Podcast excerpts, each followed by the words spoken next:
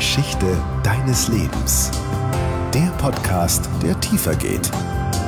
Mit Katrin Griebsch. Hallo, schön, dass du wieder da bist, hier bei der Geschichte deines Lebens. Heute mit einem Menschen, den ich bereits auch schon viele, viele Jahre kenne, ihn auch wieder aus den Augen verloren habe und jetzt letztendlich festgestellt habe, dass wir einen ähnlichen Weg gegangen sind, nämlich lange Zeit in der Medienbranche und dann den kompletten Cut gemacht, raus aus der Medienbranche und was ganz anderes. Herzlich willkommen, Marc Ullmann. Ich freue mich sehr, dass du da bist. Hi. Das erste Mal begegnet sind wir zwei uns beim Radio. Ein, ein Radiokollege, ähm, der zweite inzwischen. In diesem, in diesem kleinen, aber feinen Podcast. Marc war Sportreporter in Berlin bei der Radiostation, bei der ich auch ja. gearbeitet habe. Und ähm, wir waren eigentlich, wenn wir diese Samstagssendungen hatten, nee, die Bundesliga-Sendungen, äh, eigentlich immer ganz, ganz gut miteinander, ne? Wir zwei, so.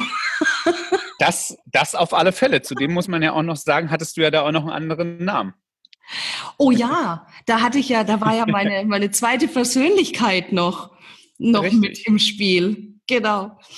Ja, und dann witzigerweise, also wie das Leben immer so spielt und was das Leben dir dann letztendlich immer so gibt, ähm, begegnen wir uns wieder jetzt inzwischen, ich glaube, sechs Jahre später über, und jetzt wird's spannend, ein Seminar, auf dem ich mit meinem Mann war und auf einer Video-Wall ehemalige Teilnehmer eingeblendet werden. Und Hannes, mein Mann, sagt zu mir, guck mal, das ist doch der Marc.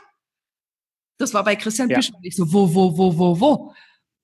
Und dann haben wir festgestellt, hey, wir, wir beschreiten gerade beide einen ähnlichen Lebensweg oder du bist schon länger auf dieser Reise in Sachen Persönlichkeitsentwicklung.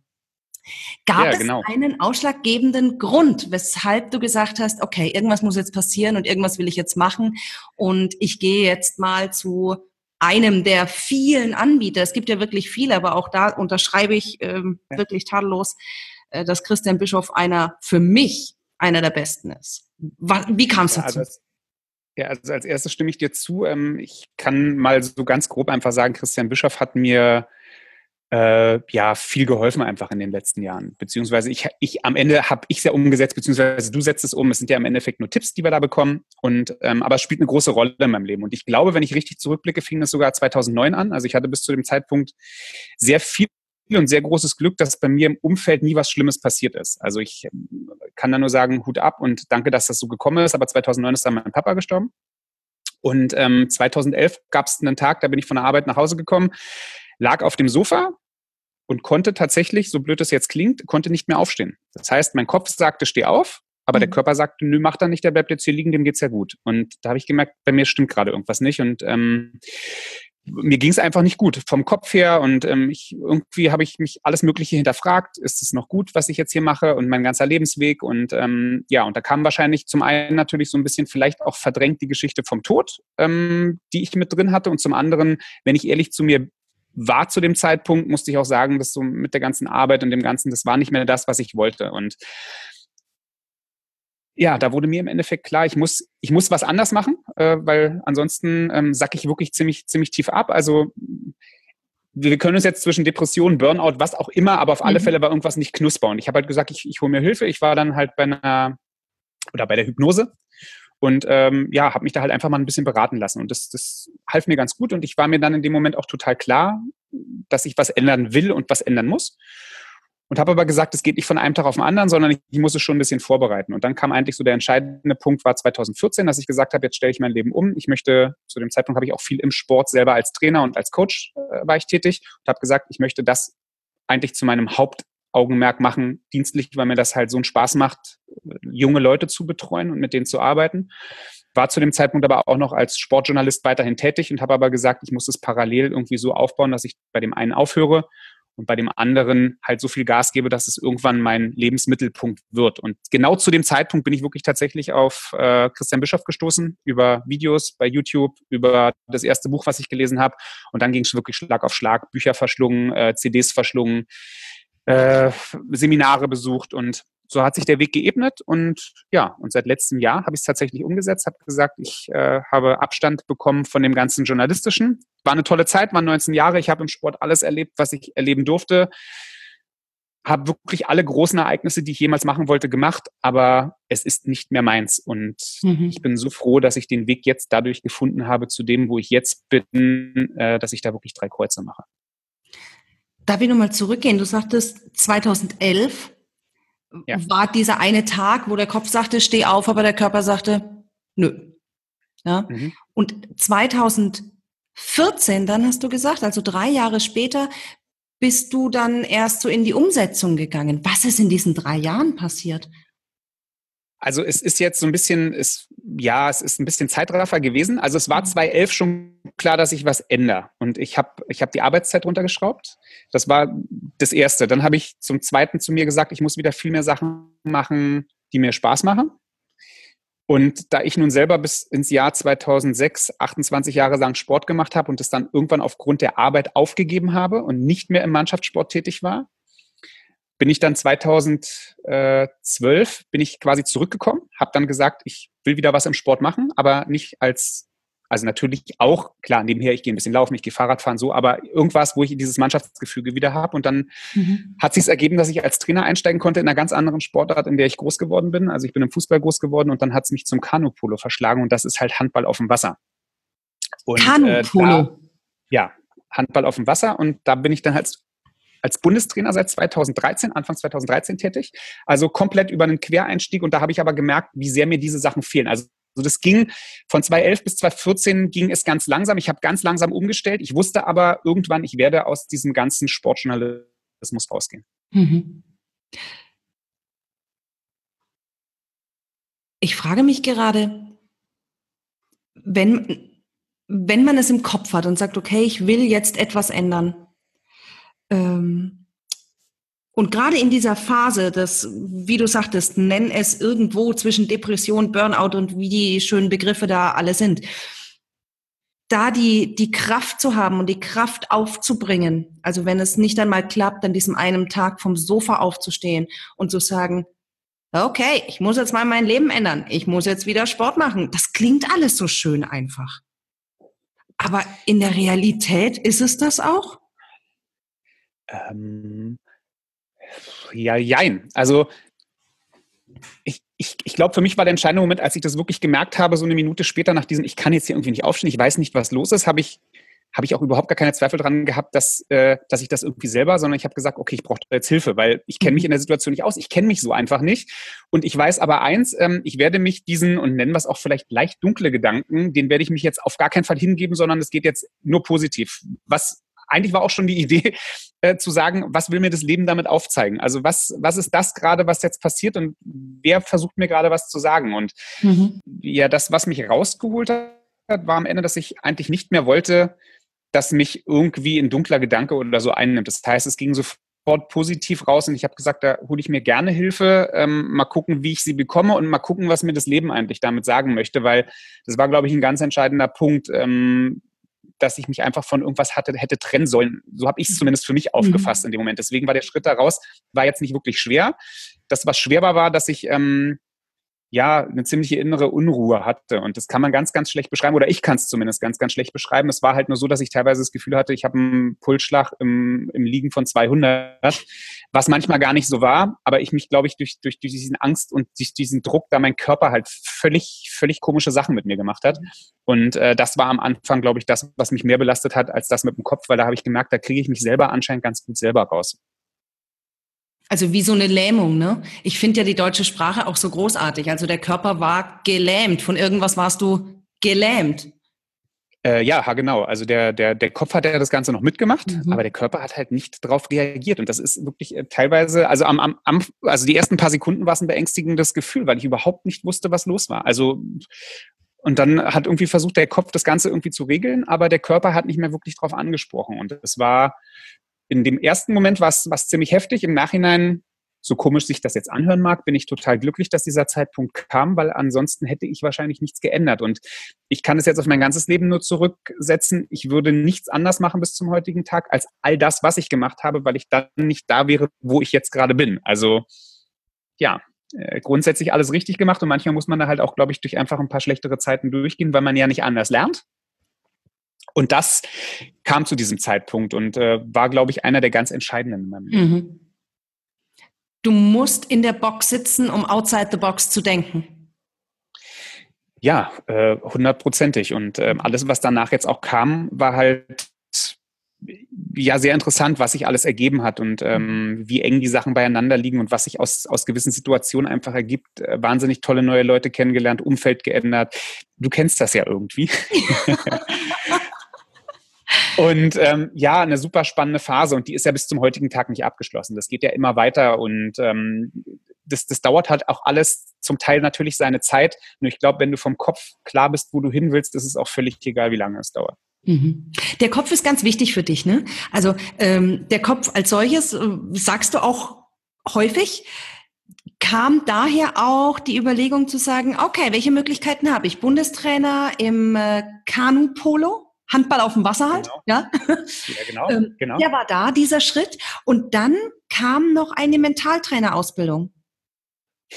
Ja, und zwar, also dass ich da zu diesem Job gekommen bin, war wirklich ja, mögen was Zufall nennen, vielleicht war ich zum richtigen Zeitpunkt am richtigen Ort. Und ähm, ich glaube, was ich als ganz große Stärke habe, ich kann sehr gut mit Leuten und ich kann auch sehr gut mit jungen Leuten. Und ich versuche denen einfach all das weiterzugeben, was ich als Jugendlicher nicht bekommen habe. Und zwar äh, ist ja dieses, man hat eine Mannschaft im Sport, ähm, das ist ja das eine, dass du die taktisch und technisch betreust. Aber mhm. der viel wichtigere Teil ist, dass man sich um die Persönlichkeitsentwicklung der Leute kümmert, dass man weiß, wie jeder Einzelne tickt, was im Hintergrund passiert, wie die Eltern, das Umfeld, all das, weil dann kannst du den Sportler oder die Person halt auch erst viel besser einschätzen. Natürlich gehört alles andere mit dazu. Nur der Kopf am Ende und gerade im Sport und im Profisport ist der Kopf das Entscheidende von allem. Und ich habe in der Zeit festgestellt, ich habe viel aus Intuition richtig gemacht, weil ich die Erfahrung über viele Jahre selber gemacht habe, im dienstlichen und im, im, im Bereich meines eigenen Sports. Und ich habe aber gesagt, da ist noch so viel Potenzial, das will ich ausbauen. Und daraufhin habe ich mich entschieden, eine Ausbildung zu machen als Sportmentalcoach und habe dann danach auch weiterhin super viele Seminare bis zum heutigen Tag besucht und das wird auch nie enden, weil äh, ich kann nie aufhören zu lernen und ich mhm. nehme mir so viel mit und meistens sind es 95 Prozent der Sachen, die ich sehe bei anderen, wo ich sage, mein lieber Herr Gesangsverein, so will ich nie werden. So möchte ich nie sein, so möchte ich nie mit meinen Spielerinnen umgehen. Und mir hat mal eine Spielerin gesagt, nach einem Jahr, die war damals so um die 16, gesagt, Marc, also muss man dazu sagen, so ein Kanupolo-Team besteht aus acht Spielern oder acht Spielerinnen mhm. und dann ein oder zwei Trainern. Und die hat zu mir gesagt, Marc, du musst doch hier mal richtig auf die Kacke hauen und du musst doch mal laut werden und du musst schimpfen. Und ich habe gesagt, nee, das ist nicht meine Art. Und wenn das für dich gut ist, ist es okay. Aber sieben andere verunsichere ich damit. Also mache ich es lieber umgekehrt. Und die Sache ist die, all das, was ich sagen möchte, kann ich auch ganz ruhig sagen und ganz sachlich. Und damit komme ich viel, viel weiter, als wenn ich anfange rumzubrüllen und rumzuschreien und unsachlich zu werden. Und das ist halt so ein Punkt, das sehe ich bei vielen anderen Trainern, sehe ich das und für die mag das okay sein, für mich ist es nicht okay und ich merke einfach, ich fahre mit der Art, wie ich es mache, fahre ich einfach viel besser und ähm, habe da einfach super Erfahrungen gemacht. Man hat mir am Anfang gesagt, Marc, bist du des Wahnsinns. Eine U21 Damenmannschaft, Zickenkrieg ohne Ende, ja. Hühner, junge Hühner, bist du des Wahnsinns? Und da habe ich gesagt, nein, überhaupt nicht, ich habe da Bock drauf. Und ich habe seitdem her auch immer gesagt, ähm, äh, mir geht es im Endeffekt nur eins, wenn hier einer anfängt, aus der Reihe zu tanzen oder zu meinen, er müsste jetzt hier das Alpha-Tier spielen und irgendwie was ganz Besonderes machen, dann ist er halt nicht mit dabei. Das ist überhaupt kein Thema, da habe ich kein Problem mit, aber am Ende ist es alles unsere Freizeit und unser Spaß, den wir gemeinsam haben. Und so sollten wir das auch aufbauen, dass wir ein Team sind und viel Spaß miteinander haben und natürlich der Sport im Vordergrund steht, aber Spaß haben und vor allen Dingen viel miteinander reden, kommunizieren. Und ich habe bis zum heutigen Tag, und jetzt gehe ich ins sechste Jahr, habe ich nie irgendein Problem gehabt. Ich habe die mhm. liebste und ruhigste Mannschaft der Welt und ähm, aufgrund dessen waren wir auch sehr erfolgreich, möchte ich unter anderem sagen. Und ähm, es macht halt einen Riesenspaß mit der Mannschaft. Ja? Genau, das wollte ich gerade sagen. Das habe ich natürlich auch so ein bisschen über die sozialen Medien dann von dir mitbekommen, dass ihr also schon den ein oder anderen Erfolg nachgelegt habt und nochmal und nochmal einen drauf und jetzt droppt die doch mal bitte. Also ja, Europameister? Also ich, ich glaube, äh, dreimal Europameister und zweimal Weltmeister. Und ähm, das ist halt eine Geschichte, klar, die macht mich mega stolz und ich, ich bin da mega glücklich drüber. Und ich erinnere an eine Sache, die unter anderem auch äh, Christian Bischoff unter anderem gesagt hat, es ist ja viel schwieriger, wenn du mal einen Erfolg hast, diesen Erfolg zu bestätigen. Und das kann ich einfach nur dazu sagen.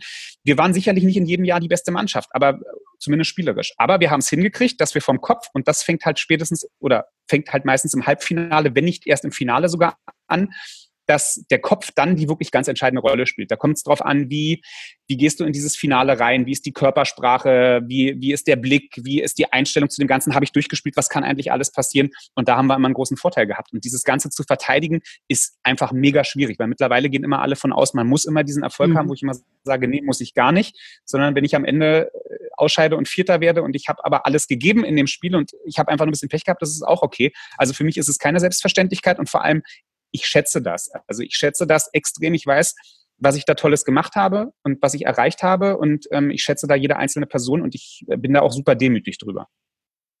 Das ist so eine schöne Einstellung. Ich, mein erster Gedanke war, oh, so jemanden wie Marc hätte ich gerne als Lehrer gehabt. Äh, das ist lieb, das ist total lieb von dir. Und ähm, das ist vielleicht auch, vielleicht, ich, ich weiß nicht, äh, mich, mich hat es jetzt in die Richtung gezogen und mir macht das halt einfach mhm. wirklich einen Riesenspaß. Und das ist tatsächlich dieses Thema Leidenschaft und dafür gehe ich auf. Und natürlich ist immer wieder heutzutage für uns Geld und Wirtschaftliches ist super wichtig. Ja, klar, aber wichtig ist, dass wir ein Dach über dem Kopf haben und genug zu essen. So. Und alles andere ist wirklich, wir sind super verwöhnt in Deutschland und manchmal gehört sich, dass wir echt geerdet werden, weil wir jammern auf so einem unfassbar hohen mhm. Niveau. Und deswegen ähm, die Geschichte, ich wende da mehr Geld auf, ähm, als ich bekomme. Also wir finanzieren fast alles selber. Die Eltern die Spielerin und wir als Trainer. Aber es ist das, was ich zurückgeben kann. Und das macht mir einen riesen Spaß. Und dadurch entwickeln sich halt auch gerade viele, viele Kontakte und viele Anfragen, ähm, ob ich nicht da eventuell auch ein bisschen was für die machen kann. Und das ist ganz schön. Und da, da sieht man halt immer wieder einfach das beste Beispiel, wenn ich mich in irgendwas reinversetze mit großer Leidenschaft, mhm. dass du das alles zurückkriegst. Du kriegst alles verdammt nochmal im Leben zurück. Auch, auch, auch die Kehrseite natürlich. Wenn du genau. dich auf gut Deutsch wie ein Vollidiot verhältst, dann kriegst du das auch genau zurück.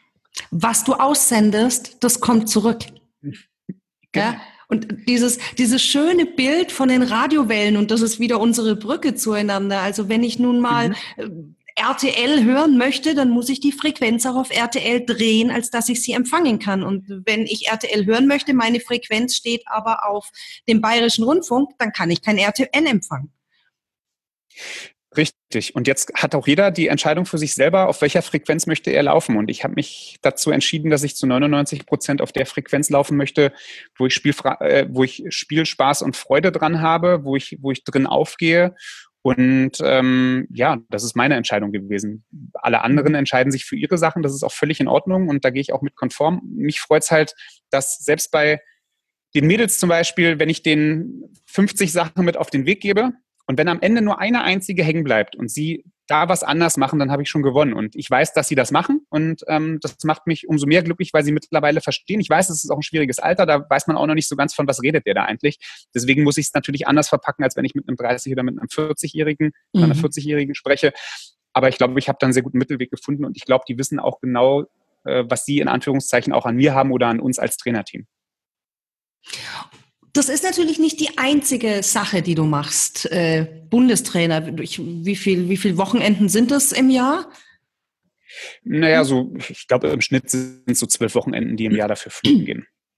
Kann ja. ich als Katrin Griebsch, die ähm, äh, ungefähr so sportlich ist wie ein Stück Brot, Nein, da bin ich ja selbst verantwortlich für. Also ich mache nicht sehr viel Sport, aber mich würde diese Mentaltechnik als solches interessieren. Kann ich auch zu dir kommen und sagen, Marc, hilf mir da dabei? Ja, also es, es, es richtet sich, äh, oder fangen wir mal so an. Ich habe mich mittlerweile komplett auf den Sport konzentriert, weil ich gesagt habe, ich brauche irgendwie meine Nische. Und das ist der mhm. Sport. Und ich mache neben dem, dass ich als Bundestrainer dort tätig bin und als Mentalcoach dort für meine Mannschaft, ähm, betreue ich auch noch eine Sportsoftware, die ist für Trainer, für Vereine und für Verbände. Das heißt, da schließt sich wieder der Kreis zum Sport. Und dazu kommt auch noch, dass ich seit März äh, einen eigenen Trainingsraum in der Nähe von Berlin habe, also zwischen Berlin und Potsdam, und dort ein neuroathletisches Training anbiete. Das ist auch wieder Zusammenspiel von Kopf und Muskulatur. Das heißt, bei mhm. mir dreht sich alles im Sport eigentlich mehr oder minder um den Kopf. So, und ähm, das ist natürlich auf Sport aufgebaut, aber nichtsdestotrotz können jegliche Leute, ob das Jüngere sind, Ältere mhm. sind, Reha-Patienten, Leute, die mit dem Kopf Probleme haben, weil dieser Kopfstress, den wir im Sport haben, den haben wir ja auch privat, den haben wir auch in der Schule, den haben wir in der Ausbildung. Bestes Beispiel ist immer dafür, du sitzt in der Prüfung, hast alles gelernt und hast ein komplettes Blackout. Mhm. So, das ist das, was im privaten Bereich passiert.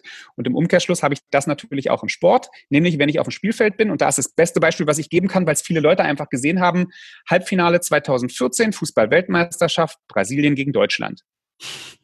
Wer sich dran erinnert, Deutschland gewinnt 7 zu 1, hätte, wenn sie Lust gehabt hätten, das Ding auch, ähm, weiß ich nicht, 10-0, 11-0, was mhm. auch immer gewinnen können.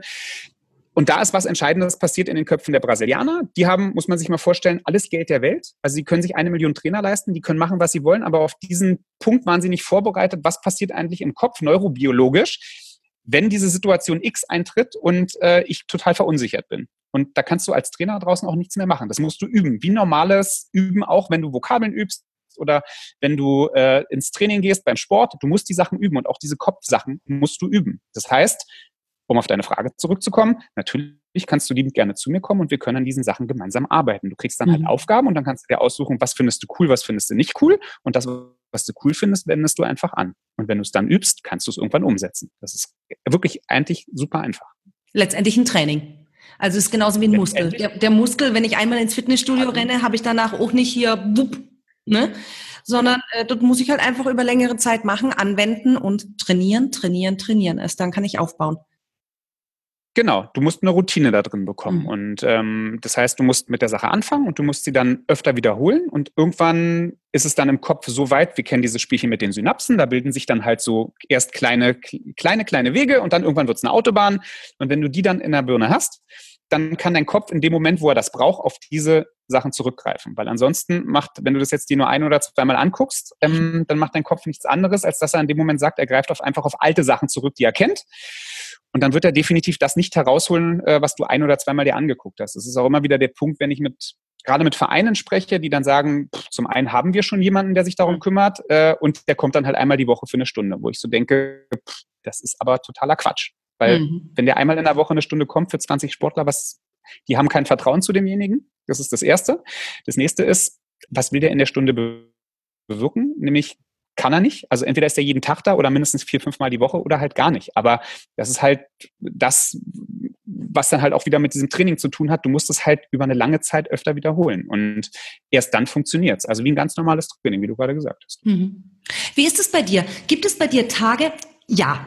Ja, alles andere wäre, glaube ich, ähm, egal. Gibt es bei dir Tage, wo du morgens aufwachst und dir denkst, ach scheiße, ne Jetzt habe ich aber keinen Bock. Ähm, ne, ich glaube, keinen Bock nicht, aber auch ich habe die Tage, wo es mir nicht gut geht, ja. Aber das Schöne ist, ich kann mittlerweile viel besser damit umgehen. Das ist das Tolle an der Sache. Wo ich früher vielleicht von, sage ich mal, zehn Tagen, wo es mir nicht gut ging, mhm. vielleicht einmal was machen konnte, dass ich es irgendwie in den Griff bekomme, kann ich es heutzutage sieben oder achtmal, weil ich es geübt habe. So, das heißt, wir können, äh, auch selbst wenn ich mal einen Tag habe, der mir nicht so gut gefällt, kann ich mich da selber ganz gut wieder rausziehen. Und das ist im Endeffekt das Positive an der Geschichte. Weil eins ist ganz normal, wir haben alle unsere Tage, wo wir uns nicht so gut fühlen oder wo uns irgendwas ja, äh, über die Leber ge gekrabbelt ist oder was mhm. auch immer. Und das ist auch okay, weil das gehört auch dazu, weil auch daraus lerne ich, wie schön es eigentlich ist, wenn ich einen guten Tag habe. Ja, also ähm, das, Deswegen auch die Tage habe ich und die hatte ich auch sicherlich auch gerade in der vergangenen Woche war auch wieder ein Tag dabei, wo ich so dachte, Mann, also heute bist du echt extrem angenervt und ähm, ja, und dann gibt's aber mittlerweile ein paar Sachen, die ich dagegen mache und dann geht's mir auch spätestens eine Stunde später geht's mir wieder besser. Verrätst ja. du mir ein paar Sachen? Eine. Ähm, was ich dann mache oder ja, äh, was, du da was, machst. Was passiert ist. Also ich äh, sehe dich gerade im Wald schreien. ähm, du, du ist eine Möglichkeit. Es gibt unter anderem mhm. so eine Technik, die, die, die nenne ich im Endeffekt 3x3-Technik, die ist, ähm, du, du reagierst dich drei Sekunden komplett ab. Das heißt, du schreist wirklich aus voller Seele meinetwegen raus. Dann danach drei Sekunden gibst du dir, um mal kurz die Gedanken zu ordnen, um mal wieder runterzukommen. Meinetwegen kannst du zwei, drei tiefe Atemzüge nehmen. Und als dritte Variante dann wieder die drei Sekunden machst du, dass du dich komplett auf deine nächste Aufgabe, was du als nächstes machst, fokussierst. Das ist zum Beispiel eine Möglichkeit. Und äh, was halt bei mir immer sehr gut funktioniert, was ich persönlich sehr gerne mache, was äh, bei mir einfach auch gut funktioniert, ist, ich mache sehr viel über den Atem. Mhm. Das heißt, verschiedenste Atemtechniken, wo ich halt weiß, damit fahre ich mich und vor allen Dingen meinen Blutdruck in dem Moment echt runter und ich entspanne. Also es kann man so ein bisschen wie, ja, nenn es auch meinetwegen Achtsamkeitstraining in dem Moment oder ein bisschen meditieren. Mhm. Äh, aber bei mir geht da viel, viel über die Atmung. Und das ist über, unter anderem auch eine Geschichte, die ich mit der Mannschaft mache, ähm, dass ich sie immer wieder daran erinnere, dass sie sich damit halt selber rausholen können. Das ist, mhm.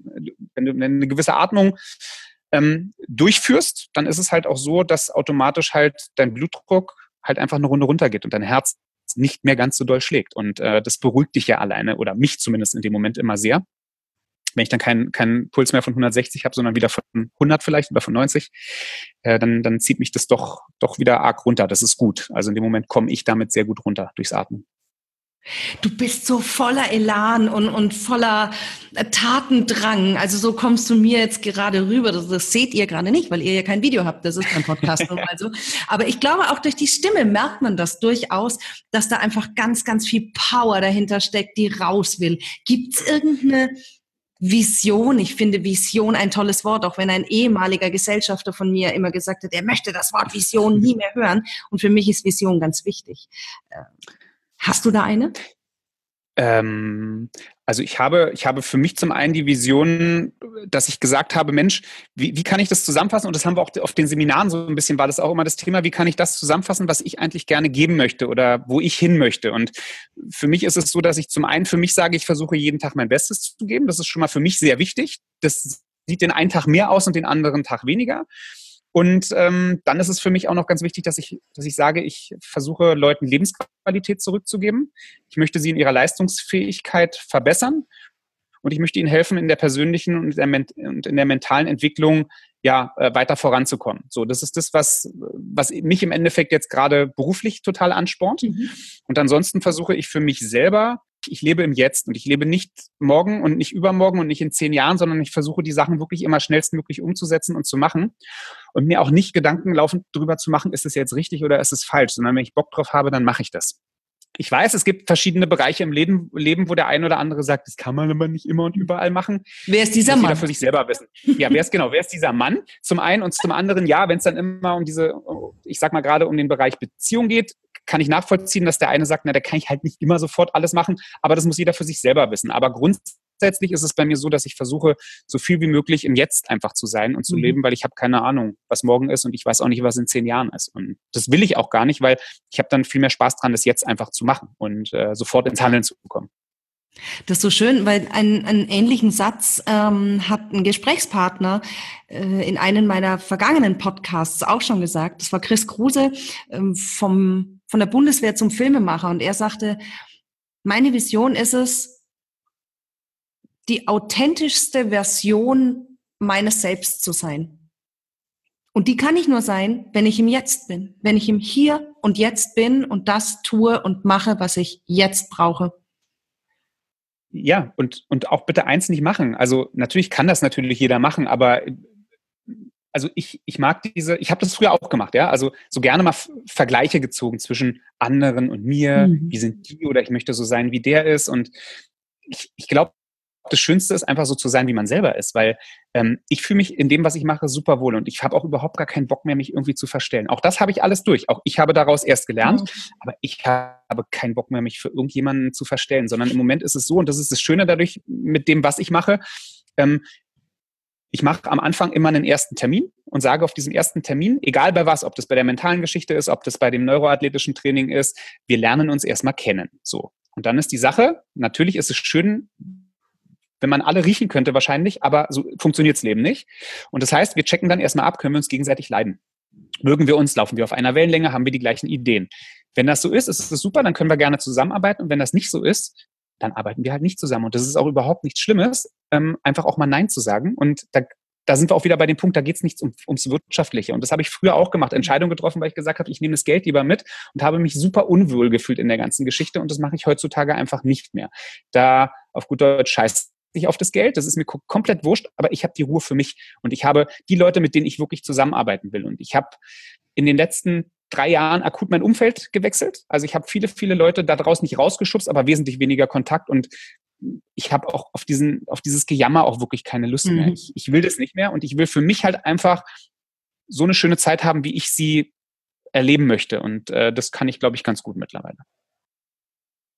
Ich hatte gerade einen Gedanken und ich hatte gerade eine Frage und die war dann bei diesem, als du sagtest, weil du mich so angetriggert hast mit dem Umfeld. Ähm, dass man da einfach so einiges geändert hat. Und da sind wir auch sehr, sehr, sehr ähnlich. Ähm, Umfeld geändert, ja. diese Jammerer und meine, ja, jetzt weiß ich's wieder. Das ist natürlich toll, wenn man, wenn man sagen kann, nein, mache ich nicht, übernehme ich nicht ähm, diesen Job oder die, diese Anfrage. So etwas wie, Existenzängste ist natürlich sehr hoch und sehr weit gegriffen, aber machen wir uns nichts vor. Wir müssen alle unseren Kühlschrank füllen und wir müssen entweder ein Haus abbezahlen, Miete zahlen oder sonstiges machen. Oder sagst du, nee, über diesen Schritt bin ich glücklicherweise schon heraus, dass ich ablehnen kann, ohne zu verhungern. Überspitzt gesagt. Ja, also ich glaube, da ist von, von allem ein bisschen was, was dabei. Also zum einen bin ich im Moment tatsächlich so, also die letzten Wochen waren halt teilweise auch wirklich sehr herausfordernd. Mhm. Eigentlich ist es das ganze Jahr schon, aber das wusste ich, dass das kommt. Also das heißt, ich habe mich da schon mal seelisch drauf vorbereitet und hatte immer irgendwie so Plan B und Plan C noch in der Schublade, dass ich gesagt habe, wenn das jetzt tatsächlich so kommt und viel zu wenig reinkommt, habe ich immer noch eine Möglichkeit, weiß ich nicht, X zu fragen, Y oder mhm. zu Plan D zu gehen. So, das ist natürlich belastet, wenn man weiß, okay, ich brauche jetzt immer mindestens Summe X. Ähm, kein Thema, aber ich glaube, ich gehe damit wesentlich lockerer mittlerweile um. Und ich sage mir auch einfach, weißt du, das, was ich da alles rein investiert habe die ganzen letzten Jahre, das will ich vom Geld und von dem, was ich da mhm. wirklich reingesteckt habe, überhaupt gar nicht zusammenzählen. Nur eins weiß ich. Ich kriege das irgendwann alles zurück. Und es ist gerade jetzt so dieser Zeitpunkt, wo es langsam anfängt, wo genau das gerade passiert. Es spricht sich rum ich werde bekannter. Ich arbeite mittlerweile mit einigen Profisportlern zusammen, von Olympiasiegern über Weltmeister, Europameister etc. pp. Das so im, im, im High-Level-Bereich im mhm. Sport. Und dann kommen dazu aber auch 80-jährige Leute, die halt riesengroße Probleme mit der Hüfte haben und kaum noch laufen können und darüber glücklich sind, dass sie dann nach ein paar Wochen Training ähm, wieder ohne Stöck oder ohne Stöcke oder ohne Stock oder was auch immer laufen können. Und das sind, das sind halt so die Sachen, wo ich weiß, ich kriege das alles zurück. Ich kriege alles, mhm. was ich da rein investiert habe, kriege ich irgendwann zurück. Und wenn es halt mal ein bisschen enger wird, dann ist es halt so. Aber ähm, klar, man muss immer so, ein, so, ein, so einen Mittelweg natürlich finden, jeder für sich. Und ich für mich habe den schon gefunden. Es geht natürlich aber auch nicht ganz hundertprozentig an mir vorbei. Ja? Also es ist so, na klar, ich mache mir da auch noch Gedanken mhm. drüber, nur ich glaube einfach nicht mehr so, so tragisch wie früher und ich versuche das heute mittlerweile positiv zu sehen. Was würdest du oder was sagst du, und jetzt schwenke ich schon wieder total ab, aber es sind immer so viele Impulse, die ich da gerade in meinen, in meinen Hirn reinbekomme. Ähm, mhm. The Secret, Byron Katie. Ja. Nee, Rhonda Byron, nicht Byron Katie. Byron Katie ja, ist ja The Work. Ja, Rhonda, du weißt schon, was ich meine, The Secret, ne? Ja. Ähm, ja. Hast du es gelesen oder? Ich, ich habe es gelesen. Ich, hab, ich, ich glaube, es gibt ja auch zwei oder drei davon. Ähm, mhm. Und zwei habe ich bei mir im Bücherregal. Also ich habe auch wahnsinnig viel Lektüre übrigens die letzten Jahre verschlungen. Mhm. Ähm, ja, sehr spannend. Auf alle Fälle. Tolle Was Sache. ja letztendlich auch ähm, hier oben im, im Kopf ähm, beginnt. Also ähm, weit entfernt von, ich sage jetzt, liebes Universum, ich brauche einen Parkplatz und was passiert da? Hm, ja? Sondern ja. diese Frequenzen, die eben ineinander schwingen. Nur wenn ich es wirklich lebe und in mir fühle, dann ja. kann ich auch das zurückbekommen. Wenn ja. du sagst, du hast viel, du hast viel gelesen, hast du Buchtipps, hast du äh, Filmtipps, hast du Podcast-Tipps zum Thema Mentaltraining? Ähm, zum Thema Mentaltraining. Oder Persönlichkeitsentwicklung. Was hast du gelesen? Was hast ja, du? Also also auf alle Fälle, da, da, sind wir dann wieder bei dem, wo wir eigentlich angefangen haben. Also ich kann tatsächlich durchgehend, glaube ich, jedes Buch von Christian Bischoff empfehlen. Ich kann den Podcast von Christian Bischoff nur jedem ans Herz legen, weil ähm, da ist immer irgendwas bei, was du mitnehmen kannst und aufnehmen kannst. Und ich weiß nicht, wie oft ich die CDs mittlerweile gehört habe, aber wenn ich sage, ich habe jede einzelne hundertmal gehört, dann ist es nicht gelogen. Also im, im Auto, das mache ich halt ganz viel. Ich bin auch viel im Auto unterwegs gewesen zumindest und bin es auch heutzutage immer noch. Vielleicht nicht mehr ganz so viel wie vor ein paar Jahren, aber ich äh, höre da sehr, sehr gerne und sehr viel auch Sachen. Dann äh, hatte ich die Ausbildung ja damals als ähm, Sportmentalcoach gemacht bei Petra Müssig. Das ist eine ehemalige, ähm, super, super gute äh, Skateboarderin, äh, Weltmeisterin, x-mal deutsche Meisterin, äh, also Petra Müssig, hat ein Buch rausgebracht, fällt mir gerade der Titel nicht ein, mhm. aber findet man ganz einfach. Ähm, auch das ist zum Thema mentales Training ähm, wirklich sehr ordentlich und sehr gut.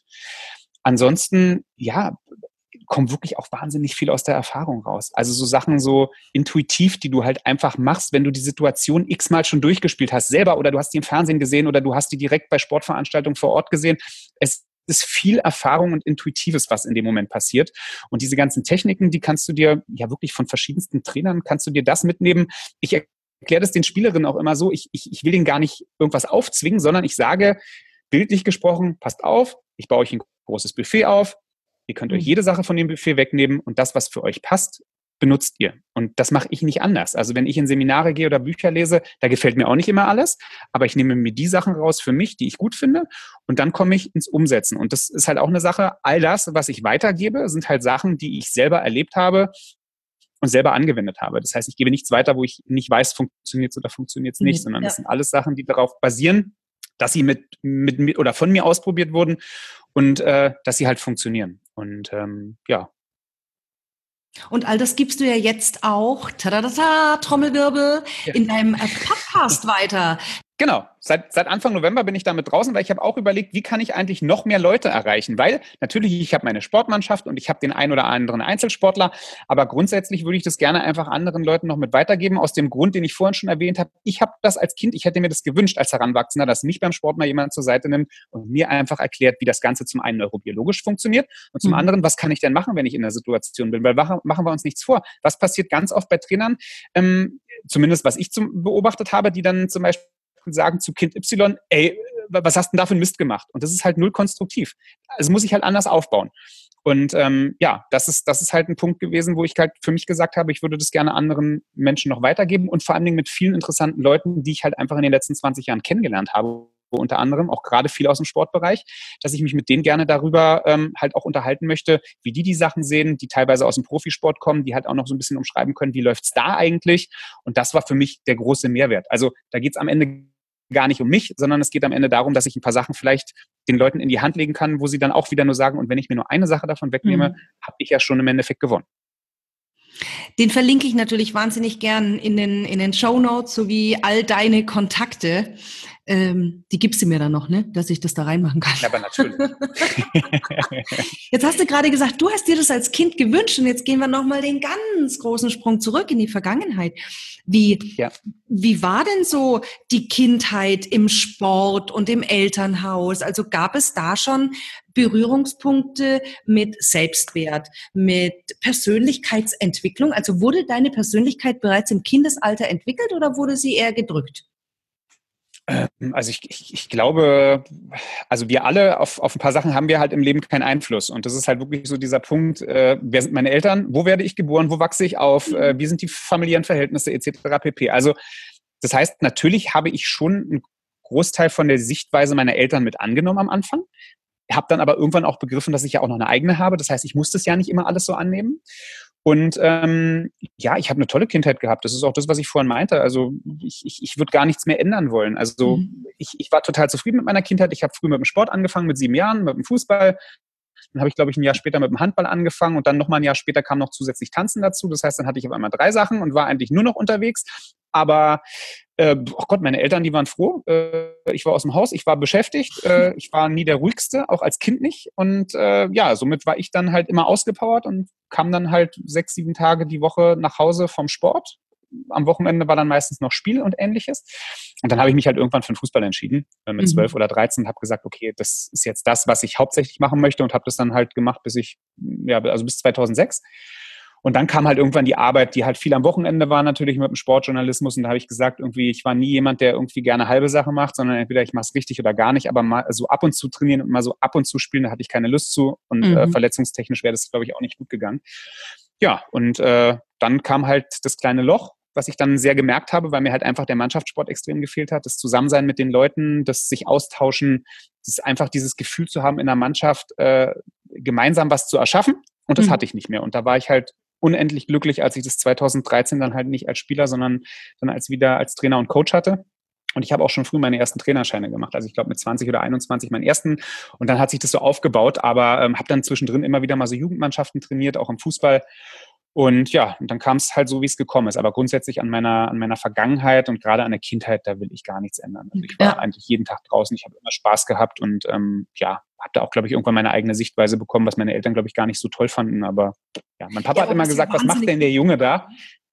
Was ja wahnsinnig wichtig war, ja. gerade auch für für diesen Punkt, also für diesen Punkt der, der dunklen Gedanken oder des Sofa-Erlebnisses, ja. ähm, zu sagen, okay, stopp, ich weiß, dass ich immer noch selbst, ähm, selbstbestimmt bin und äh, auch selbst ja. bestimmen kann, wie es jetzt weitergeht. Ja, ich habe in meinem Leben alleine drei Ausbildungen abgebrochen. Mein Papa hat immer gesagt, bist du irre, zieh doch mal irgendwas durch. Meine Mutter hat gesagt, lass ihn mal machen, der weiß schon, was er macht. Und das war aber wichtig. Also das war super wichtig, weil das waren halt auch ganz verschiedene. Also ich habe, das erste war Hotelfachmann, das zweite war Schornsteinfeger, das dritte war Gas-Wasser. Ähm, also vom Handwerk über, also ich kann mich ordentlich benehmen, ich könnte theoretisch und praktisch ein Haus bauen oder ausbauen. Ähm, das hat mir alles weitergeholfen. Das war ja super. Ja. Und ich konnte für mich dann entscheiden, ich, ich will das nicht. Hotel wollte ich nicht, weil ich keine Lust hatte, mit 17, 18 zu sagen, ich gehe ins Ausland. Ich wollte hier bleiben bei meinen Freunden und ich wollte mhm. Sport weitermachen. So. Als Schornsteinfinger hatte ich keine Lust mehr, mit 40 auf dem Dach zu stehen und eventuell runterzufallen. Wollte ich nicht. Ich wollte auch nicht die ganze Zeit an der frischen Luft sein, bei, egal bei welchem Wetter. Mhm. Und äh, ja, Gas-Wasser-Geschichte war auch nichts, wo ich gesagt habe, ich möchte mein Leben lang handwerklich arbeiten. So, und dann kam es über Umwege. Dann habe ich dann das erste Mal eine Ausbildung beendet als Masseur. Da waren wir dann schon wieder im Sportbereich dann habe ich meinen Zivildienst gemacht, dann habe ich nach dem Zivildienst gesagt, okay, Krankenkassenreform, dann ist wohl die Geschichte mit dem Masseur nicht die optimale Variante. Also was machst du? Machst du das, wo du dein ganzes Leben schon Lust drauf hast, nämlich Radio. Und so kam es dann mit dem Radio. Und so bin ich dann 1998 zum Radio gekommen. Mhm. Ja. Aber dieses Vertrauen, das dir deine Mama da auch so mitgegeben hat, ne? Wunderbar, ja. oder? Nur deshalb konnte ja. es ja so funktionieren, dass du wusstest, Mama vertraut drauf, ich kann auch drauf vertrauen von klein auf. Und ich kann Mega wichtig. Ja. Ja, mega wichtig. Und das ist, das, das kannst du natürlich irgendwie lernen. Und ähm, ich weiß nicht, wie viele Freunde bei mir und wirklich enge Freunde immer gesagt haben, Marc, was machst du da schon wieder? Warum machst du immer so komische Sachen? Warum machst du immer sowas? ich habe immer gesagt, ne, ist halt so. Und habe dann halt aber komplett zu mir gestanden. Und meine beste Freundin, ähm, die hat zu mir mal vor ein paar Jahren gesagt und meinte, Marc, es ist doch wirklich scheißegal, was du machst. Du fällst doch sowieso immer auf die Beine. Es ist, es ist wurscht. und wenn das schief geht, machst du halt das nächste und das funktioniert. Mhm. Und das ist halt was, das, das habe ich in dem Moment gar nicht, gar nicht so gesehen, aber sie hat völlig recht gehabt. Also ich habe irgendwie immer dieses, dieses Urvertrauen in mich selber gehabt, dass es funktioniert. Und auch jetzt, als ich gesagt habe, ich stelle um und ich möchte mit Profisportlern arbeiten, ich möchte dies machen und ich möchte das machen, das meinst du, was ich da mir habe anhören können von anderen, die gesagt haben, was denkst du eigentlich, wer du bist und wie willst du denn das machen? Und da habe ich gesagt, ist ganz einfach, das wird schon.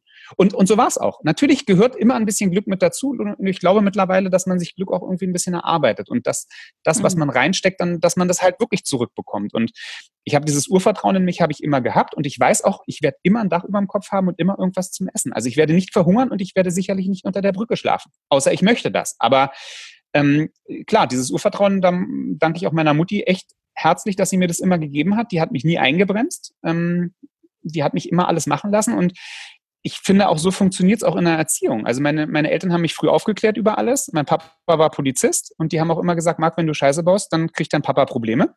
Wenn du meinst, du müsstest Drogen nehmen oder irgendwelche anderen Geschichten, probier's aus.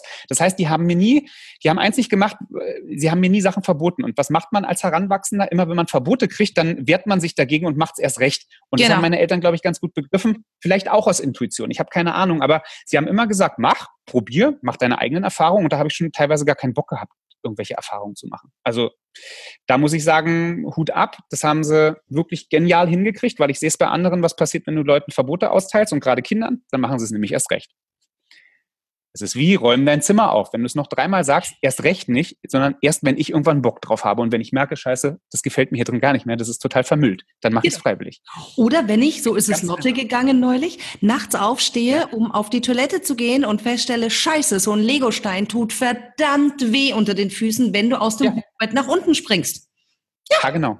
Das, das, das ist der Punkt. Und das ist manchmal, manchmal ist es so einfach und man muss sich halt vielleicht auch nur mal zwei, drei Gedanken zu einzelnen Sachen machen oder mal überlegen, wie hätte ich das früher selber gemacht oder mhm. was sind so die Punkte, was ja auch, glaube ich, viele heutzutage machen, also mich natürlich mit ein, in, in, oder ja, inbegriffen, ähm, Sachen einfach nicht so zu machen, die einem nicht gefallen haben äh, früher, die man vielleicht mit einem selber gemacht hat, sondern zu sagen, hey, ich möchte das, ich möchte das anders machen, weil ich glaube, den, ich habe die Erfahrung gemacht, dass der Weg nicht der richtige ist, also nehme ich den anderen. Mhm. Mhm. Ja. Wow, innerhalb kürzester Zeit einmal schwupp durch äh, die letzten 40 Jahre deines Lebens knapp, von der Kindheit über das Heranwachsen. Und der Sport war immer der ganz, ganz große Begleiter. Also ist es die logische Schlussfolgerung, dass du heute auch genau das machst, was du machst. Und das noch viel Schönere ist, wie ich jetzt finde, dass du die Einstellung hast, das mache ich heute. Und wenn es übermorgen in zwei, zehn, zwölf Jahren etwas ganz anderes ist, dann ist es auch so. Und dann liebe ich es mit, mit der gleichen Euphorie und mit dem, mit dem gleichen Frohsinn, weil ich weiß, dass ich immer auf die Füße falle.